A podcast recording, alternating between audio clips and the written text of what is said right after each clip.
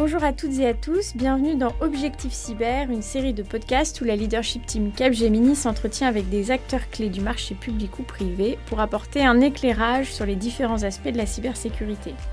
Je suis Jeanne Euré, directrice cybersécurité, et j'accueille cette fois-ci Edith Tézé pour explorer la valeur ajoutée que peut avoir la cyber pour les métiers des grandes entreprises, mais aussi pour leurs clients business. Bonjour Edith. Bonjour Jeanne. Eddy, vous êtes vice-président cyber chez Alstom sur le volet produit.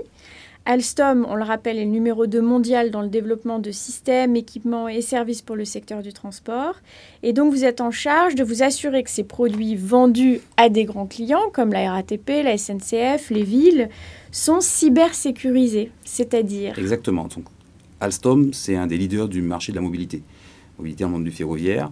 Et ce monde du ferroviaire a évolué sur les dernières années introduisant un maximum de connectivité, de logiciels, dans des produits qui, naturellement, ne faisaient pas appel à ce genre de service-là. Donc il fallait prendre en compte cette évolution pour qu'on puisse intégrer dans nos produits les éléments qui permettent d'avoir le bon niveau de sécurité pour assurer les missions de transport de nos, opérateurs. Ok, très clair. Euh, finalement, cette fonction, alors elle est assez euh, liée à la numérisation des métiers. Euh, des processus de production. Et donc, j'imagine que vous l'avez vu évoluer récemment, à la et vous allez la voir encore évoluer, à la fois en termes de contenu d'activité et aussi en termes de visibilité euh, au sein de votre entreprise. Alors, la, digitalisation de nos produits, c'est quelque chose qui a commencé il y a quelques années, qui s'accélère, parce qu'on a des besoins pour les usagers, donc les gens qui profitent de ces biens-là. On a des besoins pour les opérateurs, les mainteneurs, pour être plus efficaces, pour assurer la durée de vie dans le long terme de ces produits pour les surveiller, les monitorer. Et donc cette digitalisation galopante euh, a, introduit de nouveaux éléments dans ces environnements-là. Et, on, répète souvent chez Alstom que la cybersécurité, c'est l'autre phase de la digitalisation. C'est-à-dire que pour que cette digitalisation soit efficace, on a besoin qu'elle soit sûre. Et donc pour qu'elle soit sûre, on a besoin d'y ajouter de la cybersécurité. C'est ça qu'on a vu évoluer au fil du temps, avec une prise de conscience du marché et du business, du fait que la cybersécurité devenait un élément majeur du ferroviaire. Alors je rebondis là sur cette prise de conscience euh, qui est un peu le cœur de notre discussion aujourd'hui. Traditionnellement, on, vend ce qu'on produit, hein, donc euh, chez vous des trams, des trains. Euh. et là, on est en train de se dire que vous avez besoin de développer des nouveaux métiers, des nouveaux services autour de la cybersécurité pour répondre à des attentes clients de votre côté qui ont envie d'être accompagnés sur les sujets de cybersécurité. C'est ça. Donc l'image du cheminot avec la, le visage rempli de suie et le, train à vapeur, c'est vrai que c'est une image d'épinal qu'on a quand on pense train. Mais aujourd'hui, un train, c'est un objet extrêmement connecté, euh, très technologique, qui inclut beaucoup de logiciels. Et on a tendance souvent à dire que nos, que nos trains sont devenus des data centers sur roue. Donc il y a beaucoup et beaucoup d'électronique là-dedans.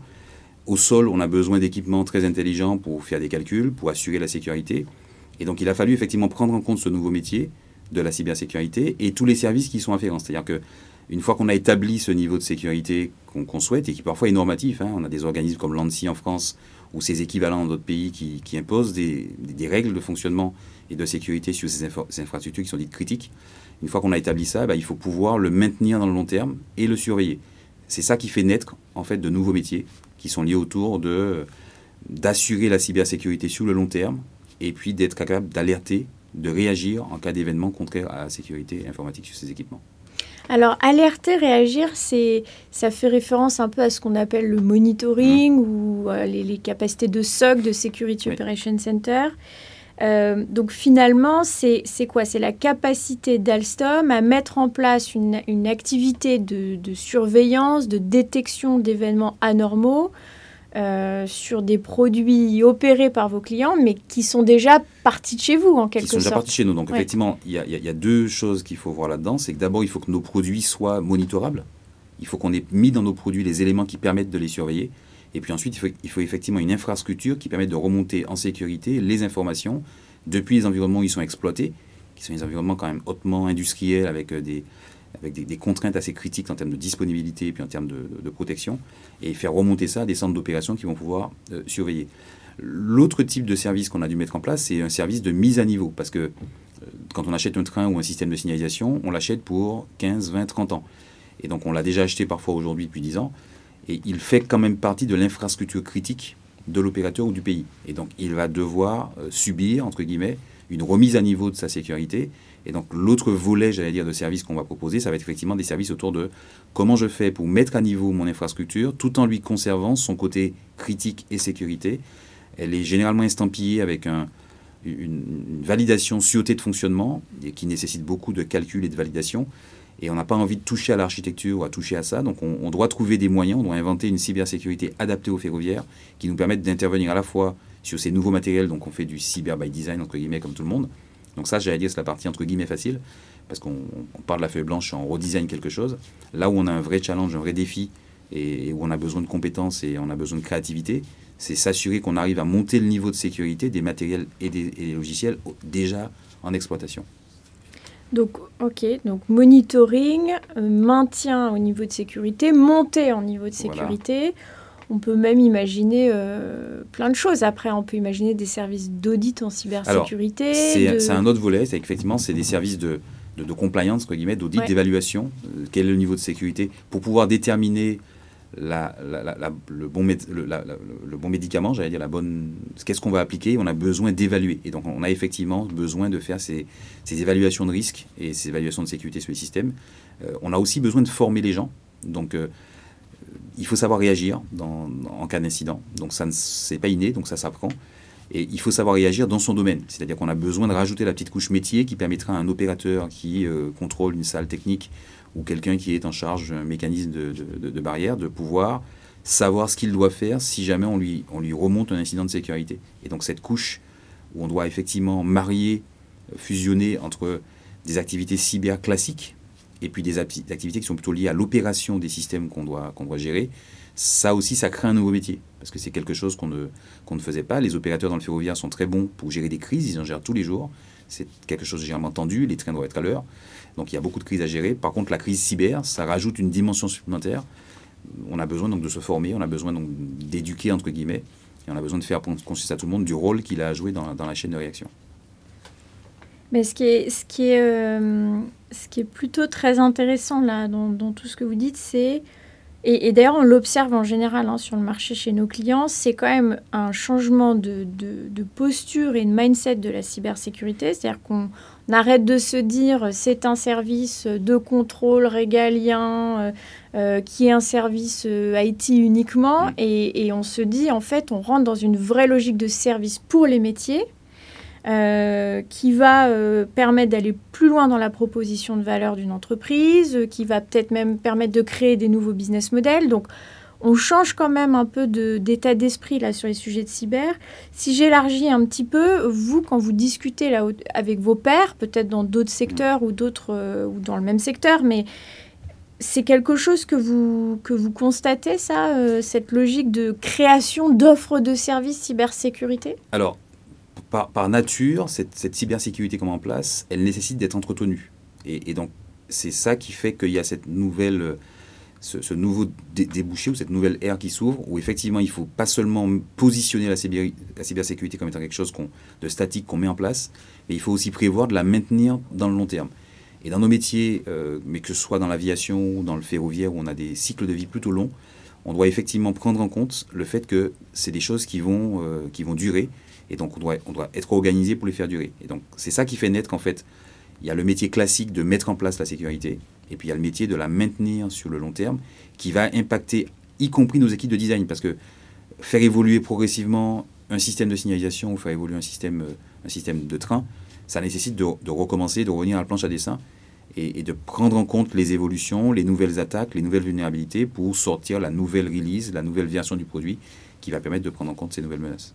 Ouais, et puis c'est des enfin, ça me fait penser à ce que vous dites, c'est quand même des sujets, euh, enfin la cyber, ça, ça va être de, c'est de plus en plus outillé, alors ça l'est déjà énormément, mais ça va être de plus en plus automatisé, euh, et donc finalement c'est l'intelligence qu'on va mettre autour de la cyber qui va être importante, c'est une forme de tertiarisation de la cyber. C'est-à-dire qu'en gros, ça, ça devient un, un, composant qui rentre dans nos designs. Donc effectivement, on doit, on doit l'intégrer dans l'ensemble de nos activités, c'est-à-dire à la fois les activités de conception qu'on a en début de cycle quand on crée un produit, les activités d'implémentation, de, construction, quand on, le réalise réellement, et puis les activités de maintien en condition de ces produits-là, euh, bah, la cybersécurité va venir s'intégrer à toutes ces étapes-là, à la fois dans les technologies qu'on utilise, les outils et les, composants, mais aussi et surtout dans les compétences qu'on mettra en œuvre euh, au niveau des designers, au niveau des implémenteurs, des déployeurs sur les sites, et puis au niveau des mainteneurs. Donc euh, c'est vraiment quelque chose qui, qui va s'intégrer dans l'ADN de ce qu'est aujourd'hui le, le, monde du ferroviaire, de manière à apporter effectivement de nouveaux services et de nouvelles capacités.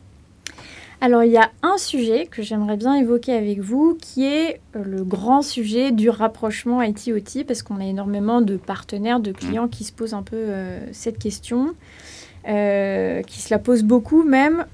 Donc tout ce qu'on se dit là aujourd'hui sur les sujets de cybersécurité dans les produits, finalement c'est lié à l'ultra-numérisation ou digitalisation des processus de production, des métiers de l'entreprise. Euh, on déplace tout dans le cyberespace, donc on expose en quelque sorte à de nouveaux risques. Euh, un, monde originellement industriel. On a donc des fonctions et des compétences IT qui doivent s'étendre au monde de l'industriel. Il faut repenser un petit peu les offres de services. La question, c'est, et la cyber dans tout ça? C'est-à-dire, est-ce qu'on maintient un volet cyber euh, côté produit, finalement, en se disant c'est un sujet spécifique qui doit avoir sa vie? Ou est-ce qu'on se dit, euh, ben, la cyber euh, qu'on a connue côté IT, finalement, c'est les mêmes objectifs, euh, c'est le même vocabulaire, c'est les mêmes méthodes qu'on applique au monde industriel, mais simplement dans un contexte différent et avec des priorités différentes Alors, c'est un sujet, nous on ne l'a pas abordé comme ça. C'est-à-dire IT, OT, dans, dans, notre monde, ça ne veut pas dire grand-chose. Que globalement, ce qui s'est passé, c'est que on, fait des systèmes de contrôle industriel avec des contraintes très fortes de disponibilité, de longévité, de sûreté de fonctionnement. Et ces systèmes se sont vus tout d'un coup, euh, ils ont vu l'intégration de composants IT. Donc effectivement, on a aujourd'hui à bord du train ou dans la, dans la salle technique qui, commande la signalisation, on va se retrouver avec un ordinateur qui tourne peut-être sous Windows, sous Linux. On va se retrouver avec des outils qu'on a l'habitude de voir dans, dans le monde, j'allais dire, un firewall, un Active Directory qu'on voit dans le monde de l'IT. Mais ça ne change pas la nature du système qu'on fait. C'est-à-dire que c'est pas parce qu'on a mis un, firewall ou un Active Directory dans un train que le train devient le PC de, du service financier. Ça n'a rien à voir. Et donc, effectivement, les contraintes d'exploitation, d'opération, de maintenabilité de ces systèmes-là, elles restent les mêmes. Donc, on doit inventer une cyber, on doit inventer quelque chose qui permette d'assurer la sécurité tout en tenant compte de ces, de ces capacités-là. Et donc, évidemment, on va se servir de toutes les bonnes recettes qui existent aujourd'hui dans le monde de l'informatique de, gestion, j'allais dire, mais on doit les adapter dans ce monde de l'informatique plutôt industriel et plutôt dans ce monde opérationnel industriel. Et donc, on, a dû mettre en place, en s'appuyant bien évidemment sur des choses qui existent, hein, parce que l'idée c'était pas de réinventer le chaude, mais on a dû mettre en place effectivement des façons de travailler pour que lorsqu'on dise à un opérateur, bah, il y a un virus sur tel poste de travail, il est bien avancé parce que ça ne lui sert pas à grand chose. Ce qu'il doit savoir, c'est est-ce que je peux continuer à opérer mes trains en sécurité Est-ce que je dois arrêter toute ma ligne Une seule station ces, réponses-là, on ne les a pas quand on utilise les outils classiques dont on dispose en IT.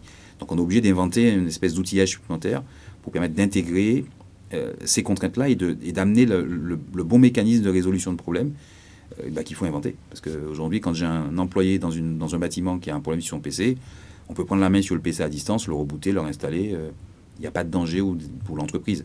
Si j'ai à la gare de Lyon, dans la salle de contrôle, une des machines qui présente un problème, il est hors de question d'imaginer quelqu'un à distance qui puisse rebooter la gare de Lyon. Ça n'a aucun sens. Donc on voit bien que les, procédures vont devoir être adaptées à, l'environnement dans lequel on travaille. Ok. Je change complètement de sujet euh, pour parler notamment du, rôle de la cyber dans, pour le bien commun, on va dire. On, on, sait que, alors là, on a l'impression de faire le grand écart, mais on parle beaucoup actuellement de Green IT, de Sustainable IT. Euh, on sait que c'est une priorité pour les organisations comme la vôtre de démontrer un engagement sociétal. On sait que chez Alstom, ça fait d'ailleurs partie mm. un peu de son ADN. Hein. Euh, euh, vous êtes complètement là-dedans. promouvoir une mobilité par transport en commun, faire des investissements dans des innovations technologiques qui permettent de diversifier un peu les sources énergétiques. Et donc, vous nourrissez ces questions-là. Finalement, quand on applique ça dans le monde de la cyber, c'est quoi pour vous la cyber for society ou la cyber for good? Alors, la, mobilité verte, c'est un cheval de bataille d'Alstom et on est, on est contributeur sur ce sujet, on est leader, le train hydrogène, des trains qui consomment moins. Donc ça, effectivement, on contribue énormément à ce côté euh, euh, respect de l'environnement et respect de la nature. Et donc, pour faire ça, on doit concevoir des, concevoir des systèmes, créer des systèmes qui amènent de nouveaux services, de nouvelles façons de se déplacer. Eh bien, aujourd'hui, pour faire ça, on n'a pas d'autre choix que de les outiller avec beaucoup d'informatique, beaucoup de connectivité. Et donc là, on revient sur notre point du départ qui est l'autre phase de cette digitalisation, c'est la sécurité.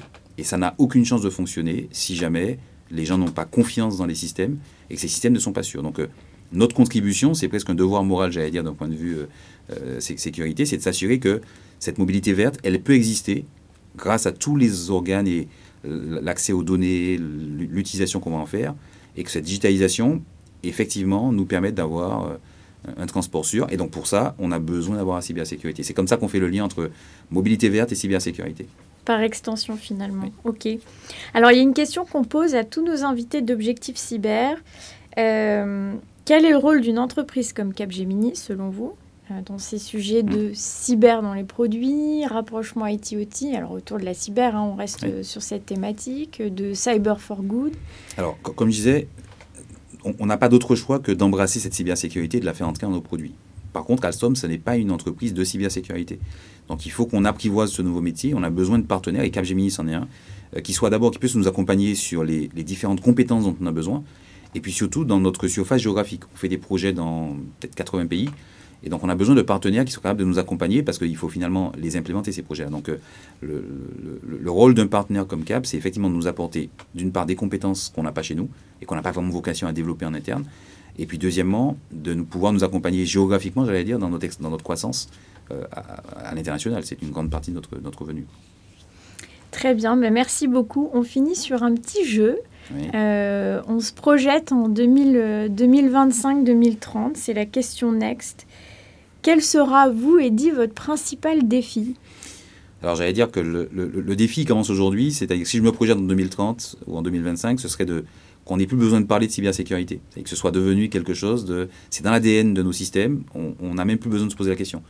Euh, ce serait ça, ce serait l'idéal.